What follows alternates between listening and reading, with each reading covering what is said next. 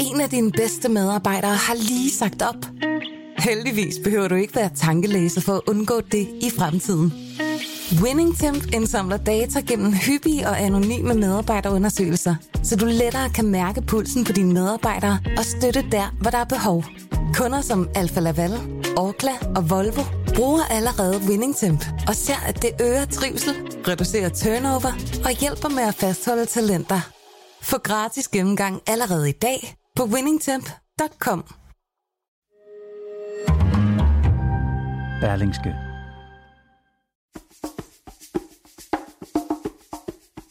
Min vådstrøm som 40-årig mand, det er at få en temperaturkontrolleret madras.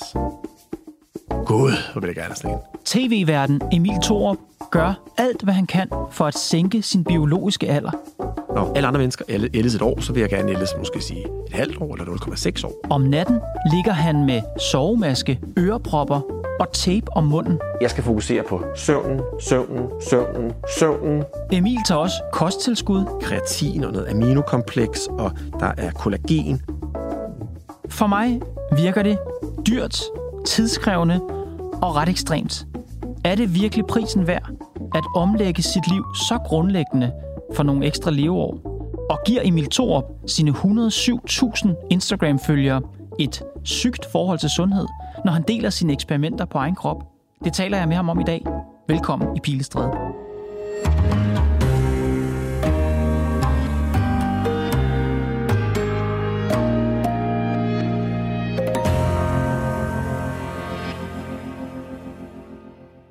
Du kalder det dit livs vildeste projekt. Ja, og det tror jeg egentlig, og det kan jeg godt sige, og med en vis pondus. For hvis man ligesom kender til min karriere med middelmådig succes i mediebranchen, så har jeg jo lavet rigtig mange eksperimenter på eget krop, helt fra DR Ungdagene med sexprogrammer og testet ting af, og SM-lejre og ting og sager, og piercinger i brystvorter og ting og sager. Jeg har været det hele igennem. Jeg har fået føde på live-tv sammen med min gode ven Thomas Skov. Mm-hmm. Har lavet live for tarmen, hvor jeg er blevet fået alt. Altså, du har et langt generalieblad. Det må man sige. Men det her projekt, hvad er det? Det går egentlig ud på i al sin enkelhed, at fra et eller andet holistisk perspektiv finde ud af, hvordan kan vi være lige så sunde i morgen, som vi er i dag. Og med det siger jeg jo egentlig at stoppe aldring.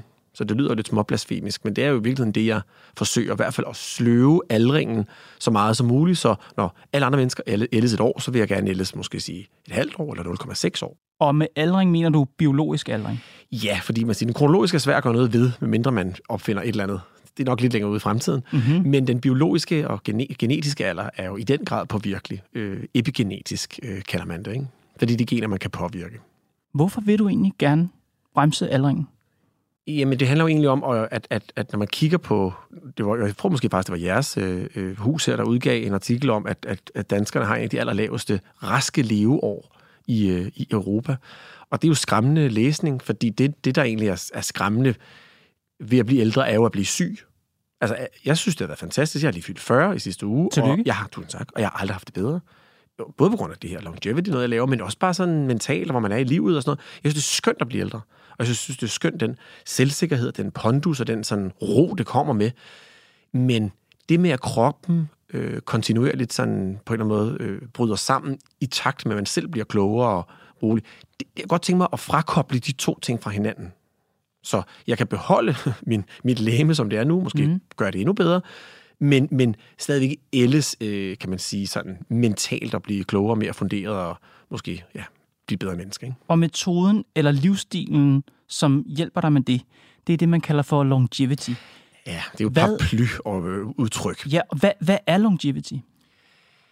Det er jo, altså igen, jeg parafraserer jo bare en masse andre kloge mennesker. Jeg er jo ikke ekspert i det her emne. Jeg har bare sat mig ned og cherrypicket, som man så godt siger. Altså kirsebærplukket de bedste eksperters råd og samlet dem til en rutine, jeg synes, sådan kan man sige, er levebar for mig uden børn og uden et 9-4 job. Og det er jeg meget opmærksom på, at det ikke er nødvendigvis for alle. Og jeg tror også, at hvis jeg skal lave flere programmer om det, så kunne jeg godt tænke mig at lave et, hvor jeg kommer ind i en børnefamilie og prøver at gøre det sammen. Men det er lige en sidebar her. Ikke? Yeah. Det er der mange, der spørger, prøv lige at gøre det i en børnefamilie. Jeg siger, jeg hører dig.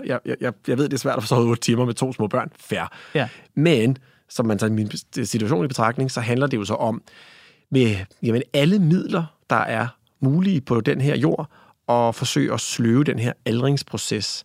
Og overraskende mange af de metoder kan egentlig stammer tilbage fra sådan nogle gamle civilisationer og japanere, der har været enormt kloge for mange århundreder siden og sådan noget. Det er ret stenet egentlig, hvor lidt af det, der er moderne vestlig medicin, og hvor meget af det, der egentlig altså er sund fornuft. Men alle tiltagene er under den her paraply, som man kalder longevity, hvor målsætningen er hvad? At sløve aldringsraten.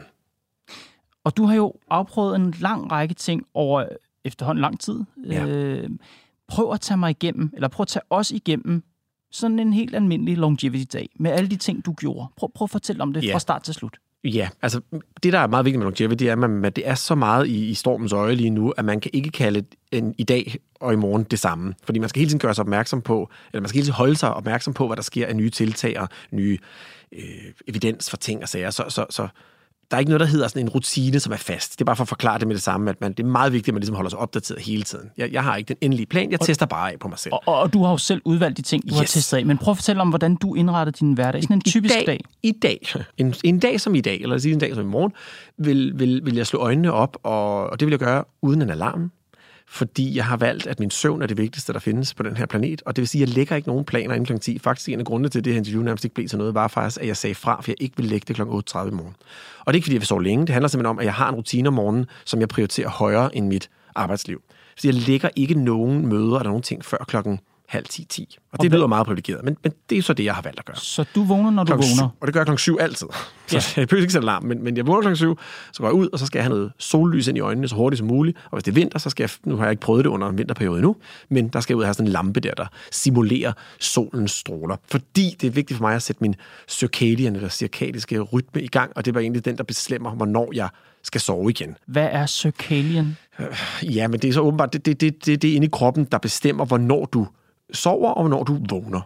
Og lys er afgørende for det. Den eneste måde at lys ind i kroppen, det er gennem øjnene. Så man skal ligesom uden solbriller, uden UV-filter, uden alt muligt, skal man ligesom have lys ind i øjnene både om morgenen, altså solopgangen helst, og solnedgangen. Det er ligesom de to vigtigste punkter, for der har farven på lyset, solen, noget helt bestemt farve, som bare trigger et eller andet i hjernen. Men hvad så alle de dage, det overskyder? Så handler det bare om at gå længere tid derude. Solen, altså den er der jo stadig. Der er jo stadig lys udenfor, som du har lagt mærke til, er det jo stadig lyst. Du kan jo stadig ikke se noget en overskyet dag. Efter du har været udenfor, hvad så? Jamen, mellem 10 minutter, hvis det er en solskinsdag, og en halv time, hvis det er mindre for at få det ind. Jamen, så går jeg egentlig tilbage, og så vil jeg gerne træne en halv times tid. I hverdagen træner jeg en halv time mandag til fredag, og det er bare noget udstrækning. Altså mig, som simpelthen har skældt så meget ud på yoga, jeg synes, det var så latterligt. Jeg starter nu min dag med at lave 10 minutter, som tænkt set er en form for yoga. Jeg kan ikke løbe fra det. Ligger jeg der i hunden og i child's pose, og hvad fanden det ellers hedder. Yes, I 10 minutter solhilsen og med spredt numsehul, var lige at sige.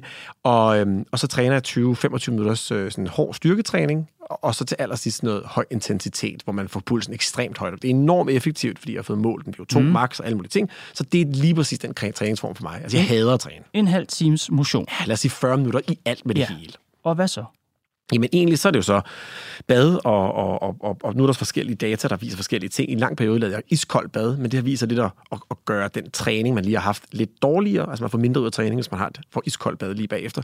Så nu er det nogle gange lidt varmt bad der om morgenen, og så gør jeg mig klar, og så har jeg nogle af de allermest effektive timer, jeg nogensinde har prøvet at have i mit liv.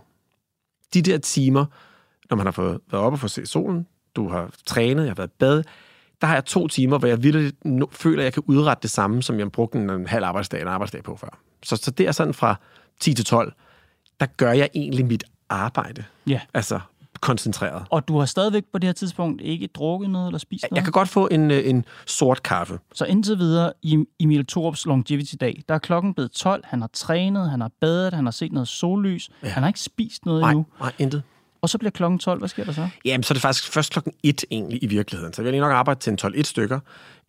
Og så klokken 1 vil jeg lave den her Green Giant, som Brian Johnson har fundet på, som er en blanding af chlorella, som giver noget spermidin. Og det lyder som det er, men det er åbenbart noget, der er også i sædet for den ganske løgn. Men det kan så fås også i den her alge, som er chlorella. Okay. Og den virker så også mod skimmelsvamp, så noget jeg har, men det er sådan en helt anden diagnose. Og der er noget kreatin og noget aminokompleks, og der er kollagen og noget kanel og ginger root i. Og det blander jeg sådan 3 store spiseskefulde af i en halv liter vand. Ja. Og det er jo ren protein alt det. Der er jo enormt meget mad i det i virkeligheden. Ikke? Okay, og så det spiser jeg så sammen med den her pose piller. Og ja, du kan ikke spørge mig, hvad der er i. Og den her pose piller, som du peger på, der er der vel så cirka måske 20-30 piller, 30-40 piller i den her, ja. Alt muligt forskellige kosttilskud. Ja. Udover den her kop algevand. Algeshow, ja. Algeshow, og så den her pose piller. Spiser du andet til frokost? Ja, altså så spiser jeg så en eller anden frokost, og jeg spiser meget de samme sådan fødevarer, men fordi man kun må spise relativt, eller jeg må prøve at leve sådan inden for en relativt smal sti, så prøver jeg ligesom at få de lækreste ting. Jeg har fået nogle sindssygt lækre fiskefrikadeller fra sådan et, jeg tror, det er et færøsk sted, der laver dem, hvor det er 99% ren fisk, og du ved, det er linefanget torsk osv., så du ved, det er bare en, ja, levet i et havet. Og så laver jeg måske en remoulade til, som jeg har lavet min egen mayo, MCT-olie, som er sådan noget medium chain fatties, som er en kokosolie, som er ligesom det sundeste fedt, man kan få, og så kan lave en mayo ud af det med en æggeblom, økologisk æg og lige det.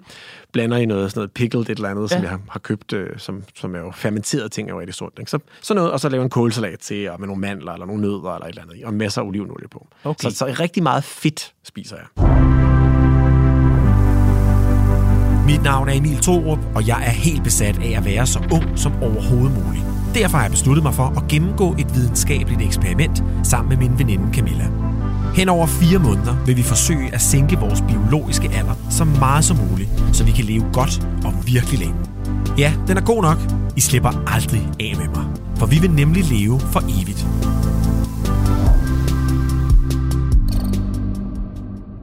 Når du har spist dit algevand og dine piller og dine færøske fiskefrikadeller, ja, og din kålsalat og din hjemmelavede på en eller anden speciel oliefremstillet remoulade.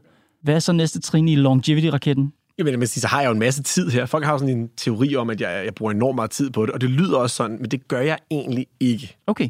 Fordi, og nu spoler jeg en lille smule i det, fordi det næste, der egentlig sker, er jo, at jeg får et måltid mere.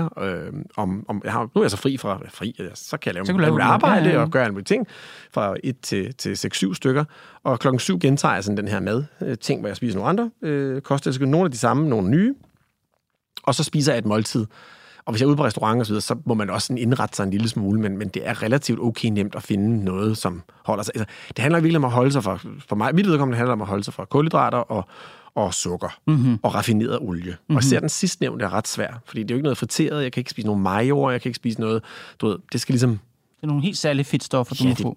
Altså olivenolie er for eksempel fint, og det har de jo heldigvis de fleste steder, ikke? Ja. Klaret smør og sådan noget. Men så et eller andet måltid, nogle piller, og så kan man sige, så starter aftenshowet, ikke? Oh, yeah. Og det er ikke DR1's glimrende program, jeg taler om, det er det show, der går ind i at få mig til at sove godt og længe, fordi det er jo det, sådan kan man sige, fokale punkt, der er for mit vedkommende det vigtigste for longevity. For rigtig mange andre mennesker er det alt muligt andet, for de sover glimrende, men jeg ved, på grund af den her Aura Ring, som jeg har på, det er jo en sleep tracker, en søvn. Må jeg se den her? Ja, tak. Altså, anything goes. Du kan også bare bruge et smartwatch. Så det ligner bare en sådan stor mandering, du kan se den, og så blinker den grønt indeni. Ja, det er fordi den tjekker min puls og min HRV.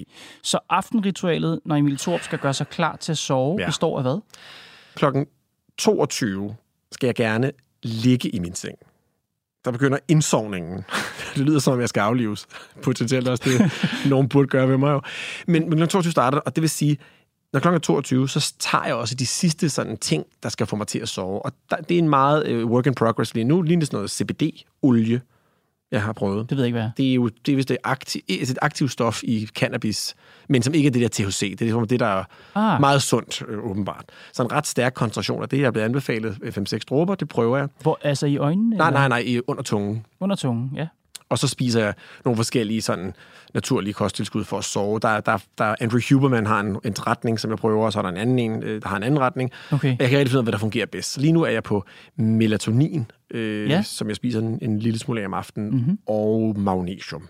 Så en meget simple, kan man sige, over-the-counter-agtige ting. Og så lægger jeg mig i en infrarød sauna, som jeg har købt, som er sådan en stor... Min kæreste vil blive sindssyg. Ja. Vores sexliv er virkelig nedgraderet for tiden. Kan man have sex i en infrarød sauna? Jeg vil sige, jeg har ikke prøvet, men ligegyldigt hvad, så skal hvad den infrarød sauna, den skal tørres af lige meget hvad bagefter, så det burde man jo. Det er en forestil dig en meget tung sovepose, du lægger dig ned i, og så bliver du utrolig varm inden. Det er en infrarød sauna. Så der ligger Emil Thorup. Der ligger jeg helst 40 minutter i 80 grader. Og det gør jeg nogle gange i sofaen den sidste time inden klokken 10. Jeg kan også godt ind i sengen fra 10 til 11. Det er simpelthen virkelig ubehageligt. Nej, det er enormt dejligt. Det er enormt lækkert. 80 grader alligevel. Ja, det skal helst det op, før det batter, ikke? Men det er jo man kan jo koge æg ned i den pose. Ja, det vil man kunne. Jeg kender ikke, hvordan det gør med min sædkvalitet og sådan noget. Det har jeg ikke fået tjekket, men det er rigtig godt mod skimmelsvamp, som jeg har kommet, og så er det en masse, så er det rigtig, rigtig godt for longevity, også fordi de er udsat for det. Det kan Susanne Søtterberg, hvad hun hedder, også udtale sig om. Men så det gør jeg helst 4-5 gange om ugen. Ja, ligger 40 minutter i den der, skider ikke der, og bliver rigtig varm. Og så det sidste time er uden skærm, det vil sige uden computer, uden tv, uden noget som helst. Og alt lys i lejligheden bliver skruet på det allerrødeste, det kan. Jeg har sådan noget hue-halløj, som man kan indstille det til rødt lys, ikke? Uden det bliver, det er jo ikke en pornoforretning. Men du ved, sådan har den der varme tone, så lavt som muligt, og så læser jeg en papirskønlitterær bog. Fordi det er vigtigt. Vi har sikkert skåret de hjørne nu, men lad os lige få dig frem til der, hvor du så faktisk ligger i sengen klar til at sove. Fordi det er også noget, du har noget forskellige udstyr på, når du sover. Fortæl om det. Så starter det hyr også, ikke? Jeg skal lige skylle min næse og med saltvand og alt muligt, og så får jeg min mundtape på. Ja. Hvad er mundtape? Altså, i virkeligheden kan man bare sætte noget tape hen over munden, hvis man har lyst til det, men det virker lidt klaustrofobisk, så det er sådan et stykke tape, nogen har opfundet, der hedder Myotape, som man sætter rundt om munden. Man bruger det også til børn, at kun trække vejret gennem næsen. Så når du tager det på, så kan du faktisk ikke trække vejret gennem munden? Det kan man godt, men man gør det ikke, når man sover. Får man sådan en ønne? Ja, det er sådan der, lidt sådan der, ja. En ønnemund? Ja, men det er meget diskret. Diskret ønnemund. Det er nok til, at forestil dig, den ligger bare sådan her lukket, men problemet, hvis du så lå og sov, og så holder den ligesom lukket. Hvorfor altså, er det livsforlængende at trække vejret gennem næsen? Ikke gennem munden? Det er åbenbart rigtig dårligt at være mouth breather, siger nogen, der ved noget om det. Fordi det er åbenbart... Jeg var oppe hos en anden næselæge på et andet hospital, og få tjekket noget andet i øvrigt, og han prøvede at forklare mig om det, så nu jeg kan igen parafrasere. Men det handler om, at der er lidt modstand, når man trækker vejret gennem næsen, for det første. Det vil sige, at lungerne trænes, når man trækker vejret. Mm-hmm. Altså, du ved, i dermed, der ligesom er lidt modstand, så træner det, og når du puster ud gennem næsen, er der også modstand, og så træner du også lungerne. Men udover mundtapen, så er der også noget andet på? Øjenbriller, hvad hedder sådan nogle natbriller, sådan nogle kæmpe store sorte skiderikker. Og så er du også ørepropper i? Også ørepropper. Så du er fuldstændig i din egen verden? Ja, for det meste gør jeg, ja. For at have så, hvad skal man sige, så dyb og så, hvad skal man sige, uforstyrret søvn som overhovedet. Og jeg er ikke færdig. Altså, min vådeste drøm lige nu, min vådeste drøm som 40-årig mand, det er at få en temperaturkontrolleret madras. God, hvor vil jeg gerne have sådan en. Det er sådan en, der kan reguleres temperaturen hele natten, så den ligesom holder mig på, lad os sige, 18 grader eller 21, eller hvad du har lyst til. Ikke? Okay, så det er igen, du skal optimeres, så din krop har den perfekte temperatur natten igennem. Ja. For jeg vågner for tidligt.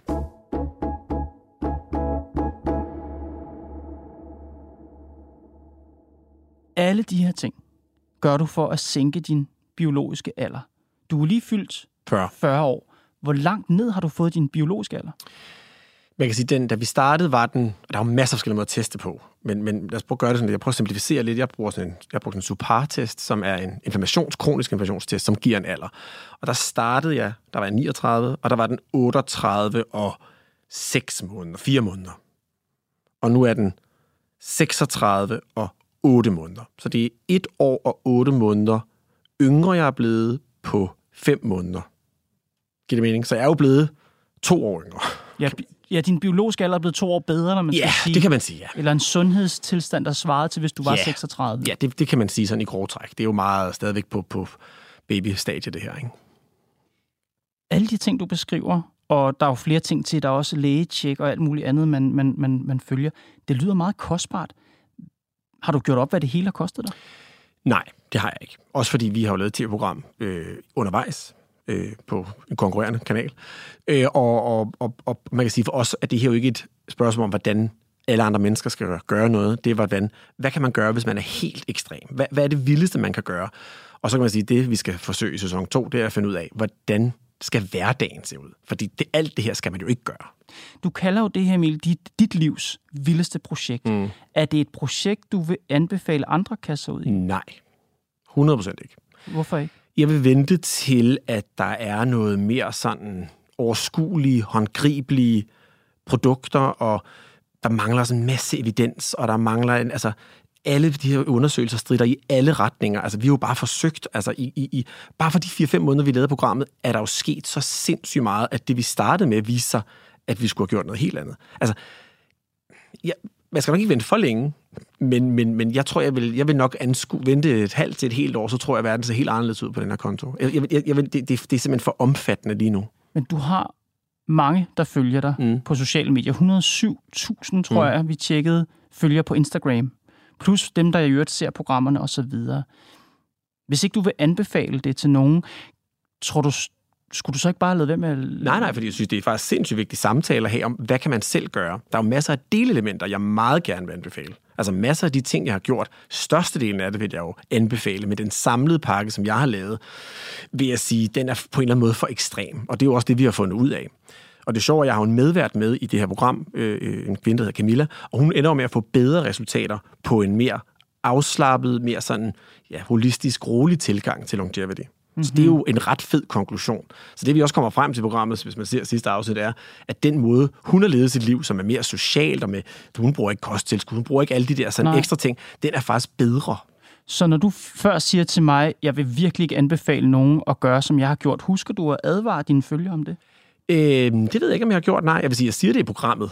Og så siger jeg, jeg lægger jo heller ikke den samlede, sådan kan man sige, jeg har egentlig bare lagt op, det er de forskellige ting, jeg har gjort, det er resultaterne. Ikke? Men jeg tror, når folk skriver til mig, så er det ikke sådan, for guds skyld, gør det her. Jeg vil sige, det er også de færreste, som for det første har overskud og har lyst til at gøre det, men delelementerne er jo ikke dårlige. Mm-hmm. Man kan sige, jeg anbefaler at få god nats søvn, anbefaler, at man rører sig, motionerer og den slags, og spiser en ordentlig mad. Man kan sige, det er jo ikke sådan, så langt fra det sådan grundlæggende. Jeg tror egentlig bare, kombinationen og summen af det har i hvert fald på det sociale været for voldsomt for mig. Berlingske har talt med Mette Nordahl-Svendsen. Hun er professor på Institut for Folkesundhedsvidenskab, og hun er ret kritisk over for hele den her longevity-tænkning. Okay. Hun siger, det er med til at skabe en idé om, at man allerede fra en tidlig alder skal forsøge at skubbe døden ud i fremtiden, frem for at tænke på aldring som et vilkår ved at være menneske, og en accept af, at vi skal dø på et tidspunkt. Ja, det forstår jeg. Men det synes jeg heller ikke er det, vi gør. Og det synes jeg egentlig ikke, det longevity handler om.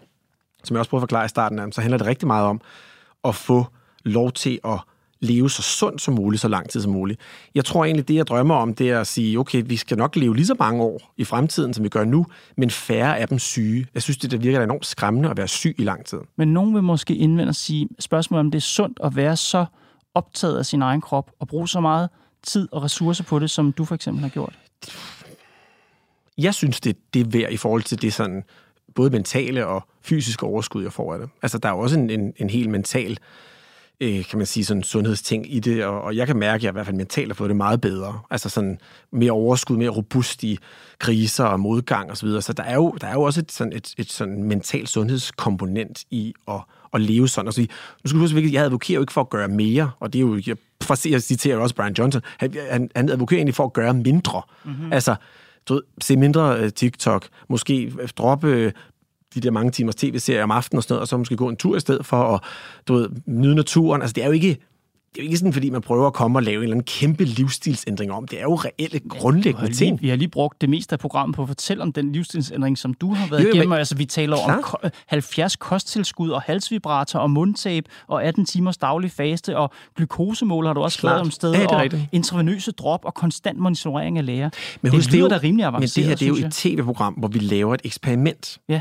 og det sjove ved eksperimentet er jo at finde ud af, er der nogle af de her delelementer, som man tænker, kan vi implementere dem her i en hverdag og få sådan en sund, god hverdag? Du siger det her med, at danskerne er dem, der lever færre sunde år i hele Europa. Jeg tror, det er jeres artikel, ikke? Præcis, det er jo en statistik. Og i Berlingske, der kalder du det et råb om hjælp. Altså, det er et råb om hjælp, at der er den statistik. Hvad mener du? Jeg kalder det et råb om hjælp? Jeg tror, du kalder det cry for help. Ja, okay, vi oversætter. Jamen, jeg tænker, det er i hvert fald, det er råb hjælp fra en statistik at sige, at det går så dårligt for os, så må der være et eller andet, man kan gøre anderledes. Ikke? Og jeg er ikke sikker på, at det her det er løsningen, men nu har jeg i hvert fald eksperimenteret med det. Ikke? Og jeg må simpelthen bare sige, jeg er ikke ude at advokere folk, for at gøre noget som helst anderledes. De skal bare gøre det lige, hvad de drømmer om i deres liv. Jeg kan bare sige, at jeg har prøvet det her på egen krop, og det har haft de her konsekvenser. Mm-hmm. Jeg synes bare, personligt, at det lyder som om, det er ret komplekst. Det er ret mange ting, man skal forstå. Yes. Og det, jeg tænker, det er, at når vi har en dårlig folkesundhed i Danmark, så er det, og det er jo ikke nogen hemmelighed for nogen, det er, fordi vi ryger for meget, vi drikker for meget, vi spiser for fed mad. Og vi er også stresset, ikke, tror jeg? Vi spiser for fed mad, og vi motionerer for lidt. Og myndighederne har jo lavet et sæt meget enkle og effektive anbefalinger. Stop med at ryge. Drik maks 10 genstande om ugen. Motioner 30 minutter om dagen. Og følg i øvrigt en håndfuld meget simple kostråd. Men det er jo det samme. Det er vel den hjælp, befolkningen har brug for. Ja, og det er jo, det er jo faktisk i meget samme ånd. Hvis du kigger på det, så hænger tingene jo enormt meget sammen. Longevity egentlig bare samle det, tror jeg, sådan under et eller andet. Jeg ved ikke, det er et smart begreb. Men det er jo rigtig meget det samme. Altså. Men det er også rigtig meget noget andet. Altså bare lige for at opsummere igen, det er ikke 70 daglige kosttilskud, det er ikke mundtape, det er ikke 18 timers daglig faste, det er ikke varmeterapi, det er ikke meditation, det er ikke vejrtrækningsøvler, det er ikke intravenøs drop osv. osv. Det er ikke alle de ting, Sundhedsstyrelsen anbefaler. Hvorfor må de ikke gøre det? Det er også det spørgsmål, jeg stiller. Men hvad, har du et bud på et svar? Nej. Det kunne for eksempel være, fordi der ikke er evidens for det. Ja, det kan godt være. Det jeg måske tænker, Emil, det er, at i forhold til, hvor stor indflydelse du har, som influencer, som tv-personlighed, alle de andre ting. Hvis du er så bekymret for folkesundheden, og den her dårlige sundhed, der er i Danmark, og det viser alle statistikkerne jo, så hvorfor bruger du så ikke den indflydelse til at oplyse befolkningen om myndighedernes meget simple og effektive anbefalinger, i stedet for, kan man sige, at lave programmer, og på en eller anden måde jo også reklamere for en, vil jeg sige, ekstrem og dyr livsstil, som de færreste har tid det. Det er hverken, eller penge til. Det er hverken ekstrem eller dyr livsstil. Det er simpelthen for det første ikke rigtigt. Og for det andet vil jeg sige, jeg ved ikke, om jeg er sådan... Jeg er jo ikke et sted, hvor jeg skal vurdere Sundhedsstyrelsens og andres om deres kostråd er rigtige, om deres ting er rigtige. Jeg har bare ligesom set en interessant, kan man sige, udvikling i, at der er en masse mennesker, der i hvert fald stiller en masse spørgsmål ved det sådan måske konventionelle på en eller anden måde. Og det synes jeg er spændende at udfordre. Men det... og udforske på en eller anden måde. Og man kan sige, om man bruger det eller ej, det er jo pludselig op til en selv, og ligesom alt andet, der er tilgængeligt på internettet. Men jeg synes, at mange af de resultater, vi har opnået i det her program, har været altså ret overraskende. Det må jeg bare sige. Altså, jeg havde ikke regnet med de her resultater. Det havde jeg simpelthen ikke. Men nu siger du, det ikke er dyrt. Altså, nogle af elementerne, for eksempel de her meget omfattende lægecheck, er jo rigtig kostbare. Jo, det er klart, hvis du vil have al dataen på vej, men man kan sige, at gøre alle de grundlæggende ting, som er, lad os sige, 80% af longevity, så 8 timer, det koster mig bekendt ikke noget. Gå en tur om morgenen, koster mig bekendt heller ikke noget. Spis noget ordentlig mad, køb noget kål, koster mig bekendt heller ikke rigtig nogen penge. Så vil jeg sige, så er du så ufattelig langt, ikke? Og så dyr træning, og så er det jo, så går man til en smart fitnesscenter. Lav nogle mavebøjninger derhjemme, det er fuldstændig ligegyldigt. Det er bare noget med at få pulsen op. Jeg løber op ad trapperne, altså det koster heller ikke noget. Så jeg vil bare sige, det er simpelthen, jeg er med på, at det skal sættes på spidsen, og det er også helt fair at udfordre det. Men de grundpiller, der er i det, som er de vigtigste elementer, de er altså ikke kostbare, og det kræver ikke et stort lægecheck at finde ud af, at du skal sove 8 timer, eller du måske skal spise 75 km dormix, inden du går i seng. Du kan jo godt mærke det.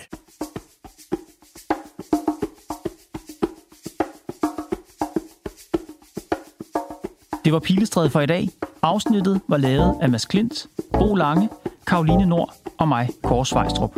Og på samme måde som Emil Thorup optimerer sin krop, så har vores chef inviteret os til et seminar, hvor vi forhåbentlig skal optimere Pilestræde. Derfor genudsender vi 2 afsnit mandag og tirsdag og er tilbage onsdag. Vi lyttes ved.